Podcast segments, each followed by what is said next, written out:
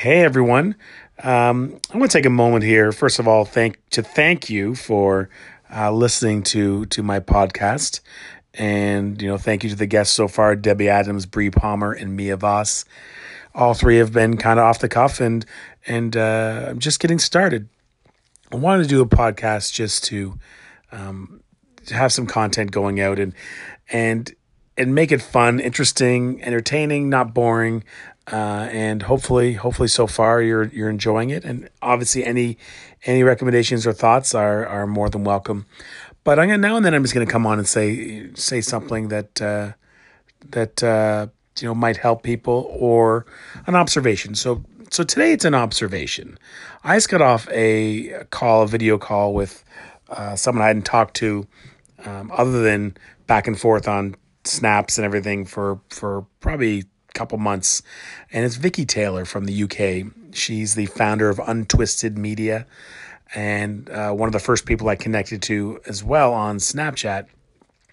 And just like Bree, Debbie, and and Mia, I've I connected right away.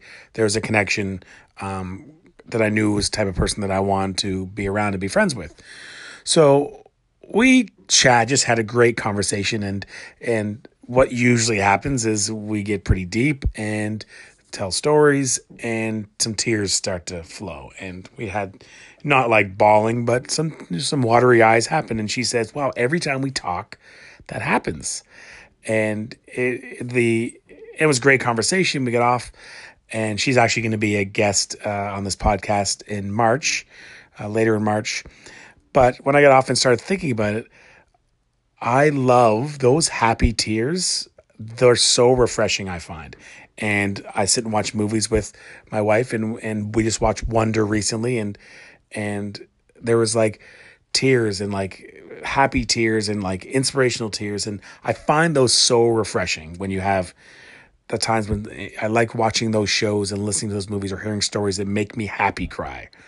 Um, and I think they can really cleanse you and really make you feel better and and refresh you. And that's what I feel after talking to talking to uh, Vicky. It just it wasn't like I needed to be refreshed, but those tears really cleanse my soul.